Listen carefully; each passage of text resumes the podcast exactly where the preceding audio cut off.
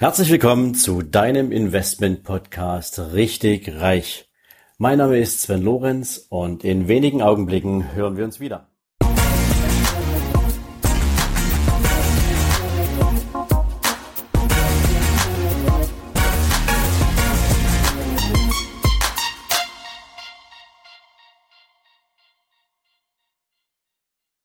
Herzlich willkommen zu einer neuen Investorenfolge von deinem Investment Podcast Richtig Reich. Und heute geht's, wie sollte es anders sein, um den wohl bekanntesten aller Value Investoren dieser Welt, der, der auch den größten Erfolg mit diesem Investmentansatz über die letzten 40 Jahre, 50 Jahre an den Tag gelegt hat. Wir sprechen heute über Warren Buffett. Warren Buffett wurde 1930 in Omaha in Nebraska als Sohn eines Brokers und ja späteren Kongressabgeordneten geboren und bereits im frühen Alter von sechs Jahren begann Warren Buffett mit geschäftlichen Aktivitäten. So hat er zum Beispiel Softdrinks in Sixpacks für wenig Geld im Supermarkt eingekauft und hat sie dann auf verschiedenen Veranstaltungen wieder verkauft und so erstes Geld verdient. Er hat zum Beispiel auch auf Golfplätzen äh, fehlgeschlagene Bälle gesucht, hat die in Netzen gesammelt und hat diese Golfbälle dann entsprechend für die Golfer zu einem geringeren Preis erneut angeboten. Also Geschäftssinn hat Warren Buffett extrem früh entwickelt. Seine erste Aktie kaufte er im zarten Alter von elf Jahren. Gut, wenn dein Vater Broker ist, hast du vielleicht ein besseres Gefühl dafür. Aber das ist schon spannend, wenn man sieht, wie man auch mit elf Jahren schon anfangen kann, sich um wirtschaftliches Wachstum zu kümmern bzw. davon zu partizipieren. Ja, später studierte Warren Buffett an der University of Columbia in New York und traf dort natürlich den entsprechenden Dozenten, sein späteres Vorbild und seinen Mentor Benjamin Graham. Und äh, Warren Buffett studierte extrem intensiv sein Buch The Intelligent Investor und machte es sich sozusagen absolut zu eigen. Er quasi er inhalierte dieses Buch und versuchte damit natürlich auch entsprechend eigene Investmentstrategien aufzubauen und umzusetzen. Buffett und Graham hatten während dieser Uni-Zeit einen extrem guten Draht zueinander und so ist es natürlich auch nicht verwunderlich, dass dann äh, später äh, Benjamin Graham Warren Buffett ein Jobangebot unterbreitete und so Warren Buffett seine ersten Investorenschritte im Unternehmen von Benjamin Graham machen konnte und bereits zu diesem Zeitpunkt weit über 20 Prozent pro Jahr an Renditen für die Kunden der entsprechenden Firma von Benjamin Graham erwirtschaften konnte. Nachdem sich Benjamin Graham dann zur Ruhe gesetzt hat, startete der 25-jährige Buffett quasi seine eigene Firma, die sogenannte Buffett Partnership und sammelte über diese Firma Investorengelder ein und zwischen, ich sag mal, glaube 1956 und 1969 erwirtschaftete Buffett stattliche 30 Prozent pro Jahr und mehr für seine Kunden. Ja, und im Jahre 1969 dann ähm, beendete Buffett seine Buffett Partnership und gründete die Berkshire Hathaway. Also quasi übernahm er eigentlich aus der Buffett Partnership die Kunden und bot ihnen an, an der Berkshire Hathaway Geld in Form von Aktien zu investieren, zum damaligen Kurs von 43 Dollar und so sozusagen an der Wertentwicklung dieser Investition zu partizipieren. Damit sicherte sich Buffett natürlich ähm, das alleinige Bestimmungsrecht, wie und unter welchen Bedingungen Investments zu tätigen sind und befreite sich sozusagen von dem Einfluss anderer und Dritter auf seine Investmentstrategie.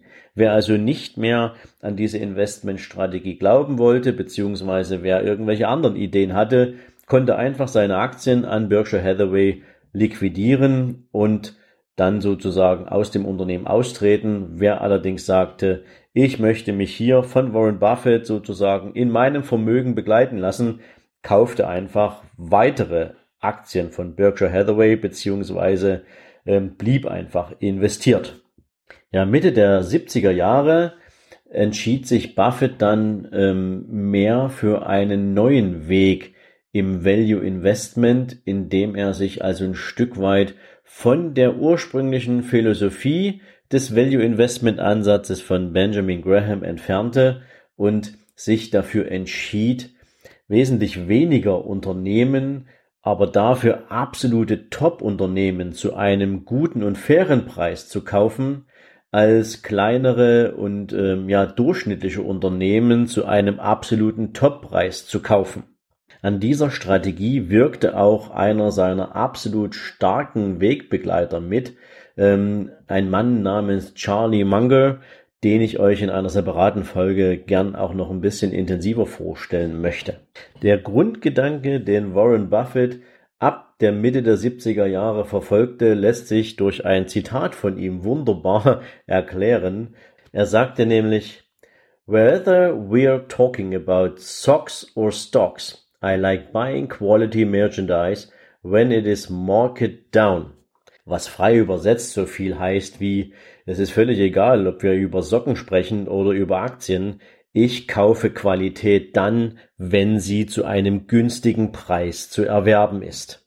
Und das zeigt sehr deutlich die Veränderung der Richtung in Buffets Investmentverhalten, weil er die Entscheidung traf, nicht mehr so viele Unternehmen wie ursprünglich zum Beispiel in der Strategie von Benjamin Graham zu halten, sondern wenig Unternehmen zu besitzen, beziehungsweise die Aktien von wenig Unternehmen zu besitzen. Allerdings die müssen dafür langfristig absolut erfolgreiche Perspektiven haben und natürlich großartige Erträge für ihn erwirtschaften. Und genau mit diesem Prinzip hat er sich an die Auswahl seiner Aktien gemacht. Dafür hat er sich natürlich an ein paar zusätzlichen Kennziffern orientiert, die ich jetzt für dich mal so zusammenfassen kann. Ähm, also das erste war für ihn natürlich ganz wichtig, es muss ein großes Unternehmen sein, weil wenn man als Investor beziehungsweise als Vermögensverwalter und so ähnlich kannst du eine Berkshire Hathaway auch verstehen, ähm, aktiv ist, dann sammelst du natürlich viel, viel Kapital ein, was du in kleinen Unternehmen nicht so gut unterkriegen kannst wie in großen. Also die Größe des Unternehmens war schon ein extrem entscheidender Faktor, auch ein K.O.-Kriterium zum Teil. Ja. Was natürlich wichtig war für ihn, waren absolut zuverlässige Ergebnisse. Also Ergebnisse, die bewiesen haben, dass die unternehmerische Ausrichtung und die unternehmerische Strategie deutlich erfolgreich ist. Das Thema Eigenkapitalrendite spielte eine große Rolle für ihn und natürlich der Verschuldungsgrad. Und am attraktivsten logischerweise sind für ihn Unternehmen gewesen, die so gut wie gar keine oder nur ganz geringe Schulden hatten, ähm, damit natürlich hier auch der Kapitaldienst nicht den Gewinn belastet. Ja, das Thema Management spielte für ihn eine große Rolle. Also für ihn war es ganz, ganz wichtig, ähm, nachzuvollziehen, ob das Management im Interesse des Unternehmens handelt, im Interesse der Unternehmensentwicklung handelt und natürlich auch daran interessiert ist, das Unternehmen zu Wachstum zu bringen oder ob das Unternehmen sozusagen beziehungsweise das Management nur sich selbst dient. Also das Management-Thema ist natürlich ein Soft-Thema, was du zwar anhand von Zahlen in irgendeiner Form bewerten kannst, aber es erfordert natürlich auch extreme Menschenkenntnis. Ähm, und das war für Buffett eines der entscheidenden Kriterien. Ein weiteres absolutes Top-Kriterium für Buffett ist die Einfachheit des Geschäftsmodells. Das war schon immer so und das ist auch heute noch so. Buffett würde nie ein Unternehmen kaufen und hat auch nie ein Unternehmen gekauft, deren Geschäftsmodell er nicht verstanden hat. Also du weißt wahrscheinlich um seine bekanntesten äh, Investitionen wie Coca-Cola oder Gillette, ähm, also Unternehmen, wo er genau weiß, was die tun, was die für Produkte entwickeln, wie die Wertschöpfungskette funktioniert. Also das ist für ihn ein maßgeblicher Vorteil zu wissen, wie Unternehmen ihre Arbeit machen und wie sie ihren Return erwirtschaften. Ja, und dann kommt natürlich der letzte Punkt dazu, ein absolut angemessener Kaufpreis. Das sind so die Kriterien, an denen Buffett seine Investmententscheidungen festgemacht hat. Und du siehst, dass es hier natürlich mehr um die Antizipation zukünftiger Marktentwicklung geht und Buffett mehr darauf abgestellt hat, welchen Wert hat denn das Unternehmen aus heutiger Sicht mit Blick in die Zukunft wie wird sich dieses Unternehmen eigentlich entwickeln und wie kann ich diesen Wert auf den heutigen Zeitpunkt abstellen. Ja, und dazu passt natürlich aber auch die grundlegende Einstellung, die Buffett von Benjamin Graham übernommen hat, nämlich ein Unternehmen so zu kaufen und so zu bewerten, als würdest du dieses Unternehmen selbst erwerben und nicht nur dessen Aktie.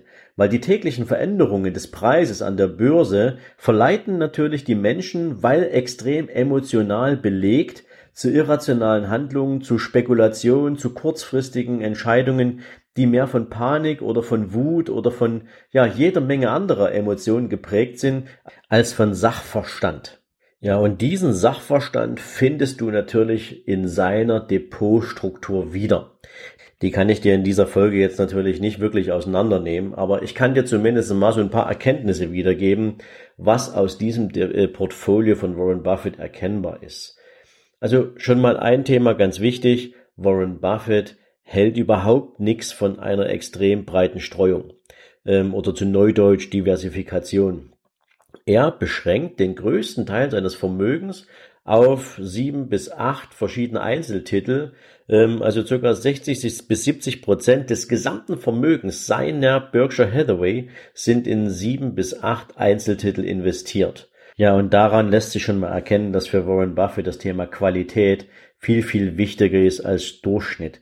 Er also mit wenigen Titeln und absoluten Top-Entwicklungen mehr erreichen will als mit durchschnittlichen Unternehmen und eher geringeren Entwicklungsmöglichkeiten. Was sich im Übrigen auch in der Auswahl der Einzelwerte widerspiegelt. Warren Buffett Du weißt, ich hatte es ja gerade erwähnt, ähm, setzt natürlich extrem auf Unternehmen, deren Geschäftsmodell er versteht. Und was für ihn eine ganz besondere, ja, ich sag's mal, Aussagekraft hat, ist, dass die Unternehmen, in die er investiert, quasi ein unendliches Geschäftspotenzial haben. Also Konsumgüterindustrie oder Finanztitel oder auch Technologie. Also alle diese Unternehmensformen, die durch die Menschheit immer wieder mit Verbrauchsgütern sozusagen nachgefragt werden, das ist unendliches Geschäft und in solche Geschäftsmodelle investiert Warren Buffett natürlich super gern, weil er weiß, die steigende Bevölkerungszahl auf dem Planeten, aber eben auch die wirtschaftlich-technische Entwicklung, die es braucht, um all die Bedürfnisse zu bedienen, sind ein maßgeblicher Treiber für den Erfolg dieser Unternehmen. Und da er natürlich mit absoluter Qualität arbeitet, kommt es auch extrem selten vor und es ist auch überhaupt nicht seine Art, dass er in seinem Portfolio großartige Veränderungen herbeiführt. Also Buffett ist der Buy-and-Hold-Investor im Value Investing. Er kauft eine Aktie nicht, weil er sie in drei Jahren wieder verkaufen will, sondern er kauft sie, weil er die Gewinne der Zukunft als so attraktiv ermittelt hat, dass er sie auch auf Ewigkeiten behalten will. Es sei denn, es kommt jetzt wirklich mal zu irgendeiner unvorhergesehenen Entwicklung, aber auch da ist Warren Buffett über die vielen Jahre mit seinem Unternehmen intelligent genug aufgestellt, um so eine Entwicklung zu antizipieren und zu handeln, bevor es tatsächlich in dem jeweiligen Einzelunternehmen zu größeren Schwierigkeiten kommt. Ja, und bei den Buchempfehlungen würde ich für dich natürlich gern starten mit meinem absoluten Favorite von Warren Buffett oder über Warren Buffett von Roger Lowenstein. Buffett, ein amerikanischer Kapitalist. In diesem Buch lernst du alles über die Mentalität, über die Einstellung, über die unternehmerische Ausrichtung eines Warren Buffett. Ähm, ein zweites Buch, geschrieben von Alice Schröder, ist Das Leben ist wie ein Schneeball. Dieses Buch ist dann schon mehr eine biografische Abhandlung des Lebens und Wirkens von Warren Buffett. Ja, und damit bin ich am Ende meiner heutigen Investorenfolge. Ich hoffe, du hattest Spaß beim Zuhören. Ich hoffe, das war das ein oder andere, vielleicht auch neue über Warren Buffett für dich dabei und du konntest dich ein bisschen inspirieren lassen von der Art und Weise, wie er die Investmentstrategien von Benjamin Graham für sich weiterentwickelt und umgesetzt hat. Ja, und wenn es dir gefallen hat, dann weißt du, freue ich mich natürlich sehr über eine Rezension, über eine positive Bewertung bei iTunes und natürlich sehr gern gib mir deine Tipps, gib mir deine Hinweise gern auch als Kommentar unter dieser Folge bei Facebook auf meiner Fanpage richtig reich. Ja, und in diesem Sinn wünsche ich dir jetzt einen tollen Tag. Ich wünsche dir viel Spaß bei allem, was du tust und wir hören uns in der nächsten Folge. Bis dahin, ciao, dein Sven.